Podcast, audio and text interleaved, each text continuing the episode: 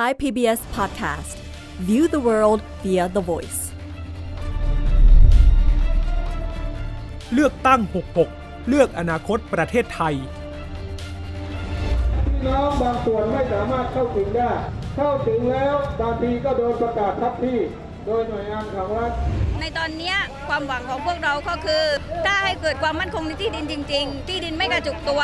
ที่ดินที่มีความมั่นคงสืบทอดถึงลูกหลาน เพราะว่าที่ดินคือชีวิตที่ดินไม่ใช่สินค้า แก้ปัญหาเรื่องที่ดินต้องแก้ไปถึงโครงสร้างแล้วยังมายื่นข้อเสนอให้มีการปลดล็อกโดยเฉพาะโฉนดชุมชนเนี่ยเป็นหัวใจหลักในการที่จะเรามาเรียกร้องในวันนี้นะครับเนาะเหตุผลสำคัญก็คือเพราะเราเห็นความสำคัญของเรื่องที่ดินทำกินของพี่น้องประชาชน ข้อเสนอทั้งหมด 90%ผมเห็นด้วยทั้งสิ้นชาวบ้านก็คือฝากฝากความหวังกับรัฐบาลหลาย ๆ รัฐบาลแล้ว แต่ก็ไม่เคยประสบความสำเร็จเลย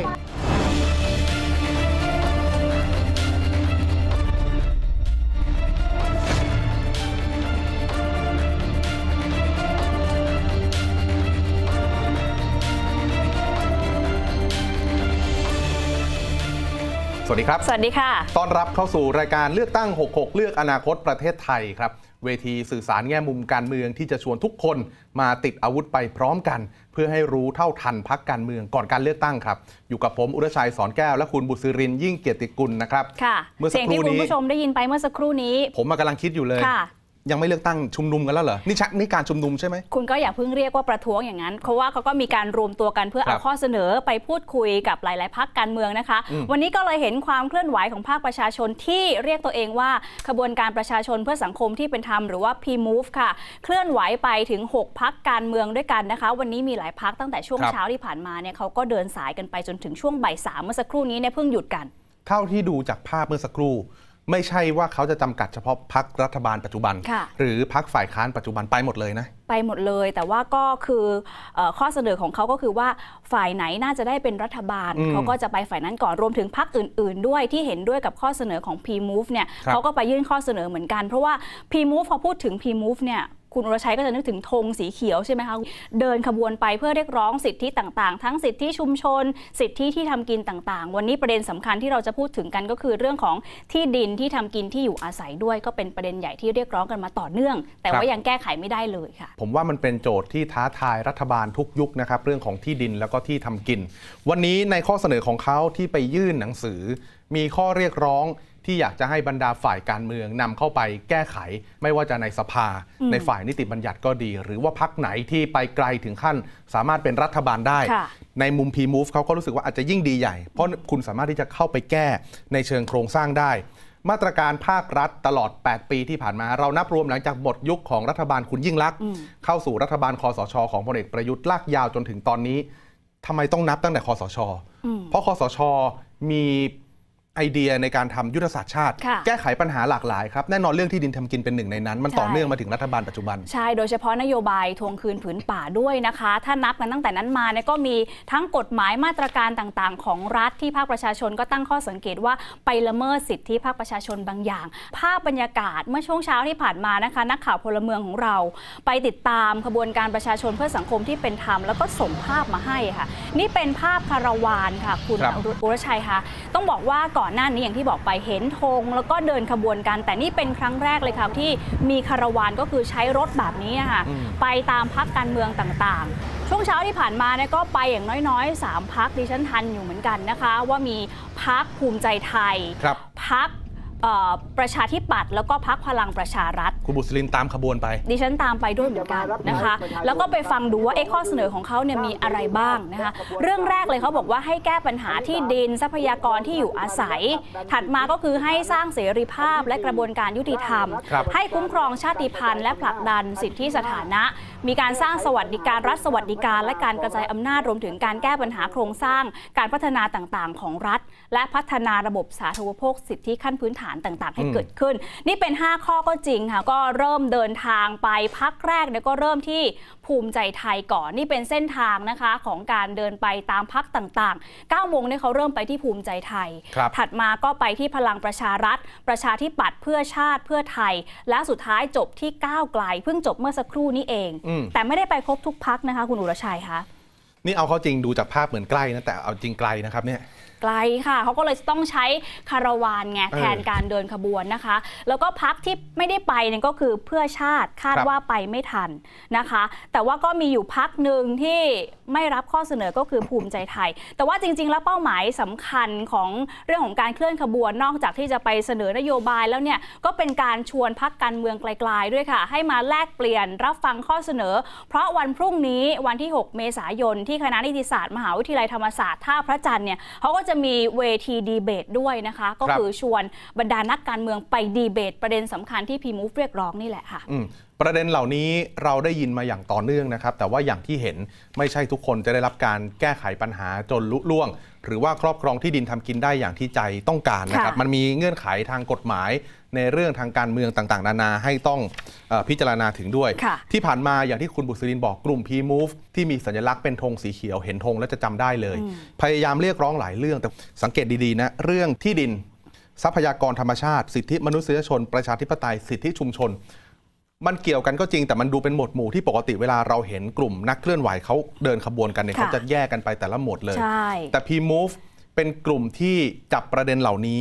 ร่วมกันนะครับ แล้วก็ที่ผ่านมาเนี่ยได้ดำเนินการร่าง แก้ไขรัฐธรรมนูญ ฉบับประชาชนนะครับ ร่วมกับองค์กรเครือข่ายหลายฉบับอย่างที่เล่าไป มันไปได้ไกลขนาดไหนเราทราบแล้วล่ะ ที่ผ่านมาก็คือรัฐบาลก็มีหลายร่างที่ครัไม่บได้รับปัดตกไปบ้างด้วยเนี่ยนะคะ และถ้าดูจากปัญหาที่ดินที่อยู่อาศัย เฉพาะแค่เรื่องนี้เรื่องเดียวเนี่ยค่ะมันมีหลากหลายมิติจริง ๆนะคะคุณดุรชัยถ้าลองนึกภาพตาม ตั้งแต่สมัยรัฐบาลคอสช 8 ปีที่ผ่านมามีข้อมูลของพีมูฟระบุไว้ค่ะว่า มีประชาชนที่ถูกดำเนินคดีจากนโยบายทวงคืนผืนป่ามากกว่า 48,000 คดี นี่ยังไม่นับรวมประเด็นอื่น ๆ เรื่องของการบุกรุก ที่ดินหรือว่าชาวบ้านอาจจะใช้คำว่าบุกเบิกนั่นแหละครับแต่ก็ไปทับซ้อนกับเรื่องของที่ดินของรัฐที่ดินของเอกชน ก็กลายเป็นปัญหาอีกหลาย ๆ เรื่องเลยนะคะอะเมื่อเช้านี้อย่างที่บอกไปดิฉันเนี่ยก็ไปเกาะติดอยู่ 3พักการเมืองคือภูมิใจไทย พลังประชารัฐ แล้วก็ประชาธิปัตย์ด้วยนะคะพีมูฟเนี่ยเขาไปปักหลักรอที่พักภูมิใจไทยตั้งแต่9โมงเช้าแล้วค่ะ แต่ว่ารอเท่าไหร่ก็ไม่มีใครออกมารับข้อเรียกร้องอืมคุณคะ ไปเท่าไหร่ก็ไม่ออกมานะคะ แล้วก็ทางเครือข่ายก็เลยเอาหนังสือเนี่ยไปแปะแบบเนี้ยค่ะ แล้วก็ไปแปะสกอตเทปในรูปกากบาทเอาไว้ที่ด้านหน้าประตูของพรรคภูมิใจไทยครับแกนนำพีมูฟก็บอกว่านี่ไม่ใช่ครั้งแรกที่ถูกเทอืมจากพรรคการเมืองนะคะ แต่ก็ยังมีความหวังค่ะ อยากให้ประเด็นเรื่องของที่ดินที่อยู่อาศัยของประชาชนเนี่ยอยู่ในความสนใจของพรรคการเมืองไม่ว่าจะเป็นฝ่ายค้านหรือรัฐบาล ก็อยากจะให้ประเด็นนี้เข้าไปอยู่ในความสนใจด้วยเหมือนกันค่ะ ยุคฉบับก็เขียนไว้ว่าการจัดสรรที่ดินให้กับพี่น้องประชาชนเป็นสิทธิ์ที่รัฐบาลต้องจัด แต่สิ่งที่ผ่านมาทุกรัฐบาล ไม่ว่าจะกี่นายกกี่รัฐบาลก็ปัญหาเหล่านี้ก็ยังไม่ถูกแก้ไขให้มันเรียบร้อย ก็ยังมีความเหลื่อมล้ำยังยังทิ้งพี่น้องไว้ข้างหลังอยู่เรื่อยๆ แล้วก็การกระจุกตัวของที่ดินก็กระจุกมากขึ้น จากที่กระจุกน้อยลงก็กระจุกมากขึ้นจากจากการบริหารแบบนี้ครับ วันนี้เห็นว่ามีถึง 6พักที่จะต้องเดินทางไปยื่นข้อเสนอทำไมถึงเลือก 6พักนี้เป็นอันดับแรกอะคะ ก็เป็น 6พักที่เราบอกว่ามีโอกาสที่จะเป็นรัฐบาล แล้วก็เราก็ไม่ได้เราไม่ได้คิดถึงว่าเขาจะเป็นรัฐบาลหรือไม่แต่ว่า ถึงจะเป็นฝ่ายค้านก็สามารถนำนโยบายของพรรคประชาชนที่เราเสนอเนี่ยไปบรรจุนโยบายของของพวกของพรรคการเมืองได้ เราต่อสู้กับทุกรัฐบาลเราเสนอมาตลอด มีการแต่งตั้งอนุชุดต่างๆ พูดคุยแต่ละกระทรวง มันก็คืบหน้าบ้างไม่คืบหน้าบ้าง แต่เราอยากให้ครั้งนี้เป็นการขับเคลื่อนแบบนโยบาย เมื่อเขาเสนอนโยบายกับเราได้ เราก็เสนอนโยบาย พื่อให้เขารับนโยบายเราไปแก้ปัญหานะครับ นั่นแหละค่ะ แม้ว่าพักนี้จะถูกเท แต่ก็มีหลายพักนะที่เดินทางไป ก็รับข้อเสนอด้วยเหมือนกันนะครัคะบอย่างพักพลังประชารัฐค่ะ ก็เป็นพักที่ 2 ที่เดินทางไปนะคะ ก็มีนายภัยบูลย์นิติตะวันรองหัวหน้าพักออกมารับข้อเสนอแล้วก็รับหนังสือเชิญด้วยนะคะ แล้วรับหนังสือเชิญที่ดิฉันบอกว่าพรุ่งนี้เขาจะมีเวทีดีเบตครับคุณภัยบูลย์เนี่ยก็บอกว่าจะไปร่วมเวทีดีเบตในครั้งนี้ด้วยที่ธรรมศาสตร์ จะไปด้วยตัวเองเลย แล้วก็บอกว่าเห็นด้วยกับข้อเสนอของ P-Move เนี่ย90%เลยค่ะ 90% ค่ะ แล้วอีก 10%นะ อีก 10%นี่ก็อาจจะมีบางอย่างที่อาจจะต้องฟังในเวทีดีเบตในวันพรุ่งนี้ไงคุณมีอะไรก็ต้องลองให้ถกเถียงกัฟันได้ว่ามีความชัดเจนมากขึ้นหรือเปล่าในประเด็นที่จะดีเบตกันเนี่ยนะคะ ในขณะที่พักประชาธิปัตย์ค่ะ ก็ส่งนายองค์อาจคล้ามภัยบูลย์นะคะซึ่งเป็นรองหัวหน้าพักมาพบกับกลุ่ม P-Move แล้วก็ยืนยันว่าพักเนี่ยให้ความสำคัญกับการแก้ปัญหาที่ดินที่อยู่อาศัยมาโดยตลอดเลย แล้วก็จะส่งคุณสาธิตวงศ์หนองเตยไปร่วมดีเบตครับซึ่งถ้าดูบทบาทของคุณสาธิตวงศ์หนองเตยเนี่ยน่าสนใจนะคะ เพราะถ้าในมุมของ P Move เองต้องบอกว่าเป็นอีกคนหนึ่งที่ได้รับการยอมรับจากภาคประชาชนของ P Move เพราะว่าเขาเองเนี่ยก็เคยผลักดันเรื่องของที่ดินที่อยู่อาศัยเหมือนกันในสมัยของรัฐบาลนายอภิสิทธิ์ครับเวชชาชีวะเนี่ยคุณสาธิตก็เป็นรัฐมนตรีประจำสำนักนายกรัฐมนตรี แล้วก็มีส่วนผลักดันให้เกิดโฉนดชุมชนแห่งแรกของประเทศไทยก็คือที่บ้านคลองโยงจังหวัดนครปฐมนะคะ ลองไปฟังแนวคิดนโยบายการแก้ปัญหาที่ดินของทั้งสองพักนี้กันดูค่ะ ยันกับพวกเรานะครับทุกๆคนว่าพรรคประชาธิปัตย์นะครับเล็งเห็นความสำคัญของท่านทั้งหลาย เล็งเห็นความสำคัญของปัญหาที่ท่านทั้งหลายในนำเสนอส่วนหนึ่งที่อยู่ในเอกสารนี้เพราะฉะนั้นเราก็ถ้าเรามีโอกาสเป็นรัฐบาลนะครับ เราก็จะต้องพยายามหาทางผลักดันให้สิ่งเหล่านี้เกิดเป็นจริงขึ้นมาให้ได้มากที่สุดครับ ผมเห็นด้วยว่าเราจะต้องหาทางออกให้พี่น้องประชาชนทั้งหลายนั้น ได้รับการช่วยเหลือ ได้รับการเยียวยานะฮะแล้วก็แก้ไขปัญหาที่ท่านเหล่านั้นได้พบนะฮะเราจะไม่ทอดทิ้งประชาชนแน่อะไรที่ทำให้ประชาชนได้รับความยุติธรรม ได้รับความสุขอยู่ดีกินดีนะฮะท่านหัวหน้าพักให้สนับสนุนเต็มที่นะครับ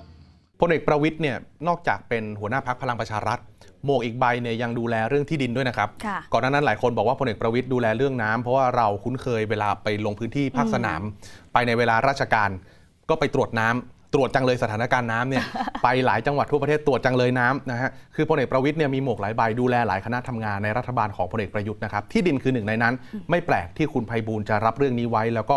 กล่าวแสดงความเชื่อมั่น ให้ความเชื่อมั่นกับกลุ่มพีมูฟอย่างที่ว่า ส่วนพูดถึงคุณสาธิตเนี่ยผมจำได้ ไม่นานมานี้ผมเพิ่งมีโอกาสไปบ้านคุณสาธิตค่ะไปพูดคุยกันไปสัมภาษณ์นะครับแล้วก็บรรยากาศที่บ้านช่วงที่ผมไปเนี่ยมันเป็นวันหยุดสุดสัปดาห์ เช้าวันเสาร์อะไรประมาณเนี้ยไปถึงแต่เช้านะฮะแต่ชาวบ้านเนี่ยมารอกันเต็มแล้วค่ะลานบ้านเขาจะมีจัดกาแฟปาต้องโกอะไรอย่างเงี้ยภาคใต้ประมาณนั้นค่ะมีมีหมูย่างเมืองตรังด้วยนะอ่าคุณสาธิตอยู่เมืองตรังไงคุณไปเพื่อการนี้ เรียบร้อยไปแล้วนะครับอร่อยขอบคุณคุณสาธิตมาก ที่บ้านคุณสาธิตเนี่ยชาวบ้านที่เขาไปรอเขาจะไปปรึกษาคุณสาธิตอืม เกือบร้อยทั้งร้อยไม่ใช่ทุกคนนะฮะแต่เกือบร้อยทั้งร้อยเนี่ยไปคุยกับคุณสาธิตเรื่องที่ดินทำกินครับอืมเหมือนกับว่าให้น้ำหนักให้ความเชื่อถือว่าคุณสาธิตสามารถแก้ปัญหา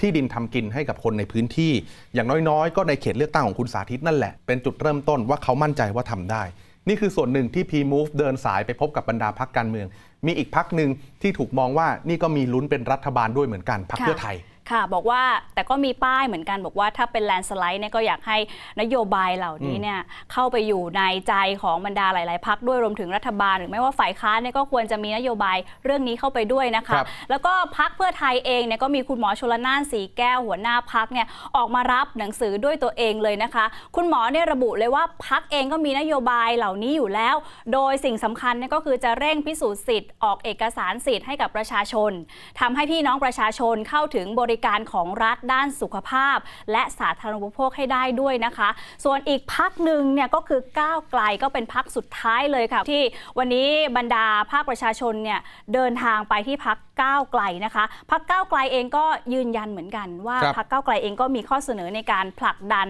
ประเด็นเรื่องที่ดินที่อยู่อาศัยทั้งในสภาด้วย และถ้าหากมีโอกาสได้เป็นฝ่ายบริหาร ก็จะแก้ไขกฎหมายที่ดินทั้งระบบเลย แล้วก็จะมีการตั้งกองทุน 10,000 ล้านบาทนะคะเพื่อพิสูจน์สิทธิ์ออกเอกสารสิทธิ์รับรองสิทธิ์ให้กับชาวบ้านด้วย โดยตั้งเป้าเอาไว้ถึง 10 ล้านไร่ด้วยกัน ลองไปฟังเสียงทั้งสองพักนี้ดูค่ะว่าถึงแม้ว่าจะกลายเป็นโฉนด แล้วเราก็ยังบอกว่าอะเราต้องถือคองก่อนห้าปีนะแล้วถ้าถึงวันนั้นพี่น้องตัดสินใจแล้วอะว่าไม่อยากทำเกษตรแล้ว เขาก็ต้องมีสิทธิ์ที่จะเปลี่ยนไปได้นะเราไม่ควรที่จะต้องกักขังใครเพียงเพราะว่าเราต้องการที่สมัยที่ดีไว้ ซึ่งถามว่าเขาจะมายึดคือของว่าไม่ใช่กรรมสิทธิ์เอ่อปัจเจกแต่ว่ารัฐไม่ได้จะมายึดคือสปป ใช่ว่ารัฐจะมายึดคืนแล้วเอาไปให้คนอื่นซะหน่อยนะคะดังนั้นเนี่ยเขาทำดีกันมา 40-50 ปี ก็ควรต้องมีความเป็นเจ้าของพื้นที่ เรื่องของสิทธิที่ทำกินเนี่ยนะครับ เราเองไม่ได้เขียนบอกว่าเราจะจัดเป็นโฉนดชุมชนหรืออะไรต่างๆเราไม่ได้เขียนเฉยๆนะแต่เราจะเข้าไปดูแลเรื่องสิทธิของพี่น้องประชาชน ในที่ดินที่ทำกินต่างๆ ที่อยู่อาศัยนะครับ ที่ดอกพึงมีพึงได้ ใครมีอะไรอยู่อย่างไรเนี่ยเราก็จะเข้าไปดูแลนะครับใครไม่มีอะไรอยู่อย่างไรเนี่ยกรณีถ้ามันเป็นที่ที่สามารถนำมาจัดสรรให้พี่น้องประชาชนใช้ในการอยู่อาศัยทำมาหากินมันก็ต้องทำต่อไป สี่พักที่เราได้ฟังเสียงไปเนี่ยทุกพักบอกหมดเลยว่า ตัวเองก็มีนโยบายที่พยายามจะทำเรื่องนี้อยู่แล้ว แต่ว่าพรุ่งนี้ก็ชวนติดตามกันต่อด้วยกับเวทีดีเบตนะคะที่คณะนิติศาสตร์มหาวิทยาลัยธรรมศาสตร์ก็น่าจะได้เห็นความชัดเจนของประเด็นนี้มากขึ้นหลังจากที่หลาย ๆ พักก็ยืนยันแล้วว่าจะส่งตัวแทนไปร่วมเวทีดีเบตด้วยในวันพรุ่งนี้นะครัคะบภาพที่เราเห็นกันเนี่ยผมเชื่อว่าหลายคนอาจจะไม่คุ้นตาอืมคือธงพีมูฟเนี่ยมันคุ้นครับค่ะแต่ถึงขั้นที่ว่าตระเวนไปตามพักการเมืองไม่ค่อยคุ้นเท่าไหร่น่าแล้วแถมมี บิ๊กบิ๊กทั้งนั้นเลยนะคะ ที่ลงมาต้อนรับนะคะ ปกติเขาจะไปที่ทำเนียบนี่ ใช่เขาบอกว่าเป็น เนี่ยพอพูดถึง P-Move เนี่ยหลายคนอาจจะนึกถึงว่าเป็นฉายาเลยว่าเป็นม็อบขาประจอืมำที่รัฐบาลเลยหรือเปล่า เพราะว่าต้องยอมรับนะคะว่าทุกยุคทุกสมัยที่ผ่านมาเรื่องปัญหาที่ดินที่อยู่อาศัยเนี่ยเป็นปัญหาคลาสสิกที่พยายามเรียกร้องกันทุกปีครับนะคะ แต่สุดท้ายแล้วเนี่ยก็ไม่สามารถมีรัฐบาลไหนที่มาช่วยคลี่คลายสถานการณ์ได้เลยนะคะ และถ้าลองย้อนกลับไปตั้งแต่ช่วงของรัฐประหารปี 2557ครับ P-Move นี่แหละน่าจะเป็นกลุ่มแรก ๆ เลยนะคะ ที่ออกมาเคลื่อนไหวชุมนุมให้ให้มีการแก้ปัญหาที่ดินเกิดขึ้นด้วยค่ะอตอนนั้นเนี่ยนะครับ กลุ่ม P-Move เขาเรียกร้องจนกระทั่งรัฐบาลเนี่ยมีคำสั่งสำนักนายกครับ ให้ตั้งคณะกรรมการแก้ไขปัญหาของขบวนการประชาชนเพื่อสังคมที่เป็นธรรมนะครับตอนนั้นเนี่ยเขาตั้งหม่อมหลวงปนัดดาดิสกุลยังจำได้นะครับ หม่อมหลวงปนัดดา ตอนนั้นเป็นรัฐมนตรีประจำสำนักนายกรัฐมนตรีขึ้นมาเป็นประธานชุดนี้ครับ แก้ปัญหาให้กับกลุ่ม P-Move ส่วนกรรมการชุดนี้ก็จะมีปลัดจากหลายกระทรวงที่เกี่ยวข้อง อธิบายให้เข้าใจง่าย ๆ คือกลไกราชการ 100%ค่ะ มัน work ใช่ไหม เป็นคำถามอืมทีนี้พอต้องประชุมแก้ปัญหาเนี่ยปลัดกระทรวง มีอำนาจตัดสินใจหรือเปล่า คนก็ถามว่ามันจะราบลื่นขนาดไหน ประธานที่เป็นรัฐมนตรีประจำสำนักนายก มีอำนาจมากมายขนาดไหน สั่งการรัฐมนตรีกระทรวงอื่นให้แก้ฉับๆๆเลยได้ไหม สุดท้ายก็ สั่งไม่ได้ค่ะเพครัราะบไม่กล้าสั่งเนี่ยก็แก้ปัญหาไม่ได้หลาย ๆ ปัญหาก็เลยไม่ขยับเลยอืมถัดมาในปี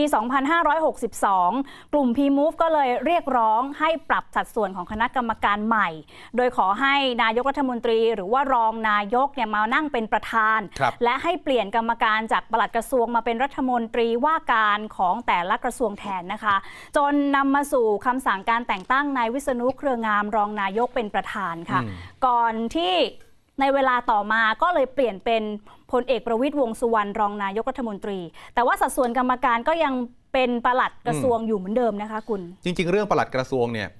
ถ้าในมุมมองของรัฐเข้าใจได้นะครับ ถ้าจะไปแก้ปัญหาที่ดินซึ่งเป็นปัญหาใหญ่ ถ้าจะต้องไปยุ่งเกี่ยวกับกฎหมายเนี่ย เอาข้าราชการหรือว่าคนที่เขาทำงานเกี่ยวข้องกับเรื่องนี้โดยตรงมารวมกลุ่มกัน ก็ดูจะเป็นความหวังที่ดีนะค่ะเพียงแต่ว่าผลลัพธ์มันมันสำเร็จหรือเปล่านี่สิ ค่ะ ทีนี้เท่าที่ได้ลองพูดคุยสอบถามกับคุณประยงดอกลำไย ซึ่งเป็นที่ปรึกษา P-Move เนี่ยนะคะครับเขาก็บอกกับทีมข่าวเลยว่า กรรมการชุดใหม่ รองนายกประวิทย์ถือว่าดูดีขึ้นกว่าเก่านะคะ การสั่งการเนี่ยมีความชัดเจนมากขึ้น เข้มข้นมากกว่าเดิม แต่การแก้ปัญหาก็ยังล่าช้าอยู่ค่ะ อุปสรรคสำคัญเนี่ยก็คือหน่วยงานราชการ โดยเฉพาะกระทรวงทรัพยากรธรรมชาติและสิ่งแวดล้อม รวมถึงกระทรวงมหาดไทยที่มักจะอ้างข้อกฎหมายระเบียบต่างๆ เอามาประวิงเวลาค่ะอืมเรื่องไหนถ้าติดคดีความก็อ้างว่า ก้าวล่วงไม่ได้ นี่ความคิดเห็นคุณประยงดอกลำไยนะครับ เป็นที่ปรึกษา P-Move ค่ะ แต่ยังไงก็ต้องยอมรับอย่างหนึ่งนะคะ ว่าเวลานี้ก็มีคณะกรรมการร่วมนะครับที่มีทั้งภาคประชาชน รัฐบาลแล้วก็ราชการเนี่ยเข้ามาช่วยกันแก้ปัญหาทำให้แนวทางในการแก้ปัญหาเรื่องนี้เนี่ยเห็นภาพชัดมากยิ่งขึ้นนะคะ ที่ผ่านๆมาประชาชนก็เรียกร้อง เรียกร้องแบบเนี้ยแต่เราก็เห็นว่ารัฐบาลเนี่ยรับเรื่องไว้ เป็นเหมือนศูนย์รับเรื่องร้องทุกข์เลยค่ะ แต่สุดท้ายแล้วก็ไม่เกิดการติดตามการแก้ปัญหาครับก็เลยกลายเป็นความหวังว่ารอบนี้มากันเป็นคาราวานขนาดนี้ และมาในช่วงของจังหวะเวลาของก่อนการเลือกตั้งแบบนี้ด้วยเนี่ยครับน่าจะมีความหวังมากขึ้นหรือเปล่านั่นเอง ในช่วงรัฐบาลคอสชเนี่ยศูนย์ดำรงธรรมป๊อปมากนะชาวบ้านมีปัญหาอะไรไปศูนย์ดำรงธรรมค่ะเมื่อคือไม่ว่าคุณจะมีเรื่องอะไรเนี่ยคุณไปศูนย์ดำรงธรรมแล้วแต่แก้ว่าได้ไหม นั่นไงอืมถ้าแก้ได้เราจะยังเห็น P-Move อยู่หรือเปล่าอืมแต่ไม่ได้หมายความว่ารัฐบาลนี้เอ่อไม่เก่งอืมทำไม่ได้หรืออะไร คือไม่ได้จะพูดแบบนั้นนะครับ เพราะว่าอย่างที่คุณบุษรินบอก P-Move คือกลุ่มเคลื่อนไหวที่อยู่คู่กับทุกรัฐบาลค่ะแสดงว่ารัฐบาลไหนๆ ก็ไม่สามารถแก้ได้อย่างถูกต้องร้อยเปอร์เซ็นต์นั่นแหละค่ะปัญหาเนี่ยมันซับซ้อนครับ เอาง่ายๆยกตัวอย่าง 4 ปีที่ผ่านมา มีหลายพักการเมืองเข้าไปเกี่ยวข้องกับการบริหารจัดการทรัพยากรธรรมชาติที่ดินเหล่านี้ครับ คือมันเกี่ยวพันโดยตรงครับกับการมีสิทธิ์บนที่ดินทำกินของประชาชน 4พักการเมือง ขออภัยมี 3พักการเมือง ที่กำกับดูแลกระทรวง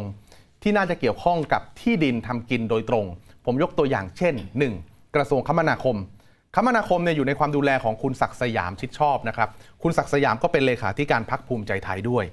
2. ครับกระทรวงเกษตรและสหกรณ์นี่อยู่ในความดูแลของคุณเฉลิมชัยศรีอ่อนครับเลขาธิการพักประชาธิปัตย์ และ 3. ครับกระทรวงทรัพยากรธรรมชาติและสิ่งแวดล้อม อยู่ในความดูแลของคุณวราวุฒิศิลปะอาชา รัฐมนตรีว่าการนะครับ แล้วก็เป็นหัวหน้าพักชาติไทยพัฒนาคนปัจจุบันด้วย 3 กระทรวงนี้เกี่ยวข้องเชื่อมโยงกับปัญหาที่ P-Move กำลังขับเคลื่อน เรายกตัวอย่างไล่เรียงกันรายกระทรวง ปัญหาที่แต่ละกระทรวงต้องเผชิญ บางทีบางกรณีมันทับซ้อนกันทางกฎหมายใช่ไหมเช่น สมมุติว่ามีผู้ที่เขาเดือดร้อนเขามีที่ดินทำกินเป็นที่ดินสปก สปกมันก็ต้องอยู่ในกฎหมายของกระทรวงเกษตร อันนี้ก็เป็นตำรากฎหมายเล่มหนึ่ง แต่เจ้ากรรมที่ดินมันไปทับซ้อนกับพื้นที่ของอุทยานแห่งชาติเป็นะนอีกหน่วยงานหนึ่งที่ต้องดูแล แล้วทำไงทีนี้ถืใช้กฎหมายสองฉบับคนละฉบับอีกเออค่ะ มันก็เลยเป็นเหมือนที่คุณบุษรินบอกปัญหาคลาสสิกครับ รัฐบาลไหนๆก็ไม่สามารถแก้ได้แบบ 100%ครับคือเผชิญมาทุกยุคครับ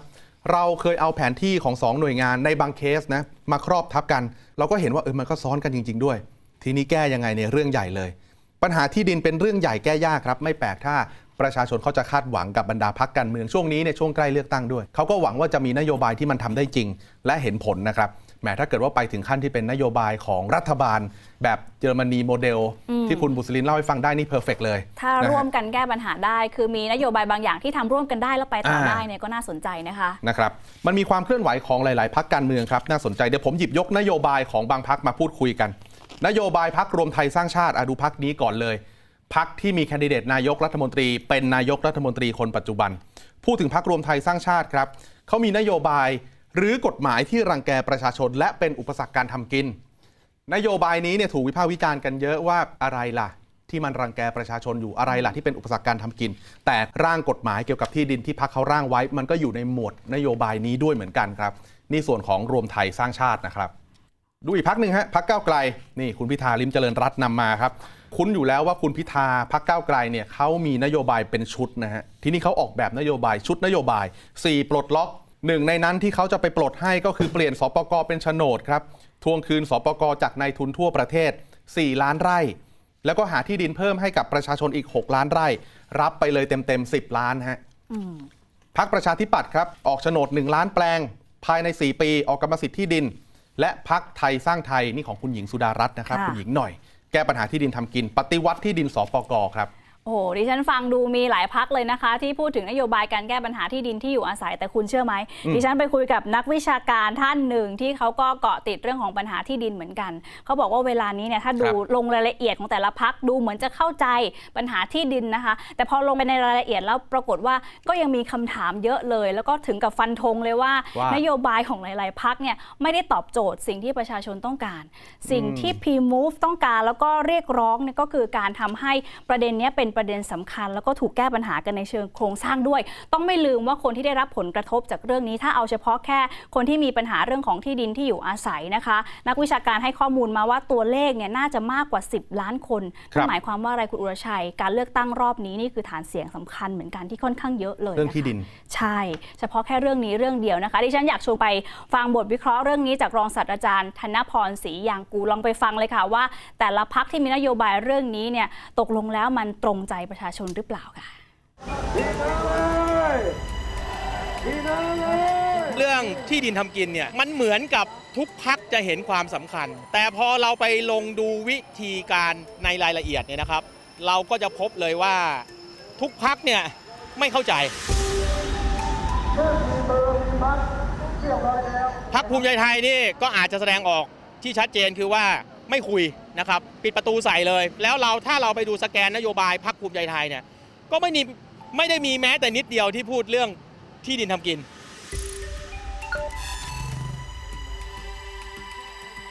คือขนาดคุณท็อปเป็นรัฐมนตรีซึ่งรับผิดชอบโดยตรงดำรงตำแหน่งมา 4 ปี ยังไม่คิดจะทำเลย ผมใช้คำนี้เลยนะครับ คุณท็อปจะโต้ก็ได้ ผมคิดว่ามันเป็น 4 ปีที่สูญเปล่าสำหรับพักชาติไทยพัฒนาที่อยู่กระทรวงทรัพยากรธรรมชาติ แล้วมาพูดว่าเห็นใจคนยากคนจน การตั้งโจทย์ของพรรคเพื่อไทยเนี่ยตั้งโจทย์ผิด เพราะไปมองว่าปัญหาเรื่องที่ดินทำกินเนี่ยมันอยู่ที่การไม่มีเทคโนโลยีในการพิสูจน์สิทธิ์นะครับว่าชาวบ้านอยู่มาก่อนป่าหรือป่ามาบุกรุกชาวบ้าน ซึ่งจริง ๆ ปัญหาในเรื่องนี้มันไม่ใช่ไม่มีเทคโนโลยี เทคโนโลยีวันนี้มันเหลือเฟือ แต่ปัญหามันคือว่ากฎหมายแล้วก็นโยบายของรัฐที่ปิดกั้นตรงนี้ต่างหาก จะเห็นได้เลยว่าพักเพื่อไทยก็เป็นอีกพักหนึ่งที่น่าผิดหวัง ไม่เข้าใจเรื่องการกระจายที่ดินนะครับหรือการรักษาความมั่นคงในที่ดินทำกิน ซึ่งเป็นต้นทุนชีวิตสำคัญสำหรับชาวบ้านพักก้าวไกล ดูเหมือนจะเข้าใจ แต่พอเราลงลงไปดูละเอียดสุดท้ายก็จะมีการแปลงที่ดินของชาวบ้านนะครับ ในรูปแบบของสอปกบ้างอะไรบ้าง อันนี้หนักเลย เอาไปเป็นโฉนด ซึ่งพอมันกลายเป็นโฉนดเนี่ยใช่ครับมันอาจจะตอบโจทย์เรื่องการเป็นเจ้าของในนามปัจเจกบุคคล แต่พวกเราก็เห็นว่าการสูญเสียที่ดินของพี่น้องเกษตรกร พี่น้องคนจนของเราเนี่ยมันรุนแรงมาก แล้วที่ดินที่สูญเสียไปก็ไปกระจุกตัวอยู่กับคนรวย ราะนั้นนโยบายพักก้าวไกลตรงนี้เองเนี่ยนะครับ ก็ต้องตอบว่ามาไม่ถูกทาง แล้วก็จะยิ่งไปส่งเสริมให้มีการกว้านซื้อที่ดินทำให้ที่ดินหลุดมือจากเกษตรกรคนจนเนี่ยเร็วขึ้น พลังประชารัฐนี่ไอแนวเรื่องคอคอทชนะครับที่เป็นการจัดที่ดินรวม อาจจะไม่ตรงวัตถุประสงค์กับข้อเรียกร้องของพีมูฟนักนะครับแต่แต่พอจะใกล้เคียง พอจะปรับจูนกันได้นะครับ แต่ก็ไม่ได้ถูกหยิบยกขึ้นมาเป็นจุดเด่นในการหาเสียงของพรรคลุงป้อม ผมยังมองในแง่ดีนะ ผมก็คาดหวังเช่นเดียวกับพีมูฟว่าก็หวังว่าถ้าพักไหนเนี่ยครับเขาเรียกว่ายังพอกลับตัวกลับใจกันได้เนี่ยผมคิดว่าก็รีบกลับตัวกลับใจนะครับ เพราะจริงๆ แล้วสิ่งที่พีมูฟเสนอเนี่ยมันไม่ได้มีอะไรมากไปกว่าเป็นเป็นเรื่องปกติพีมูฟเขาไม่ได้ ขอให้ไปเอาอะไรครับ ไปเอาที่เอกชนนะครับ ซึ่งอยู่สีลมเอามาแจกคนนู้นคนนี้นี่ครับเขากำลังจะบอกว่าเฮ้ยไอ้ที่ที่มันเป็นสิทธิของชาวบ้าน ก็ควรจะต้องได้รับสิทธิ์ แล้วถ้าจะเป็นหลักประกันความมั่นคงให้กับชาวบ้านเหล่านั้นเนี่ยก็ควรจะเป็นเขาเรียกว่าสิทธิชุมชน แทนที่จะเป็นสิทธิปัจเจกบุคคล ซึ่งมีแนวโน้มจะทำให้ที่ดินเนี่ยมันหลุดมือชาวบ้านไปเพิ่มมากขึ้น ผมคิดว่าทุกพักการเมืองเนี่ยนะครับ ขอให้เปิดใจรับฟัง ฟังแล้วก็อย่าเพิ่งหมดหวังนะคุณอุรชัยก็คือยังมีความหวังว่า อยากจะให้นโยบายที่ภาคประชาชนเสนอไปเนี่ยได้ไปปรับเปลี่ยนทิศทางของหลาย ๆพักการเมืองที่กำลังจะเลือกตั้งตอนนี้ ก็อยากให้นโยบายสอดรับกับสิ่งที่ประชาชนต้องการครับนั่นเองนะคะ คุณว่ามี 10 ล้านคน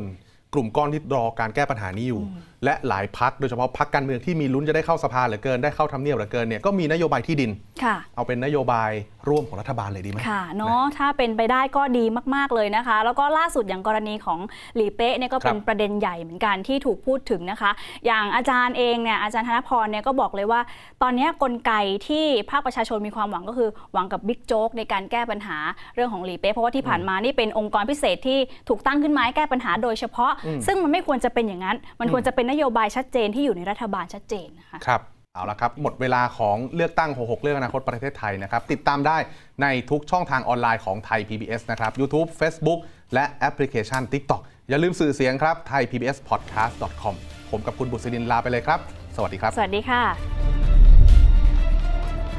เลือกตั้ง 66 เลือกอนาคตประเทศไทย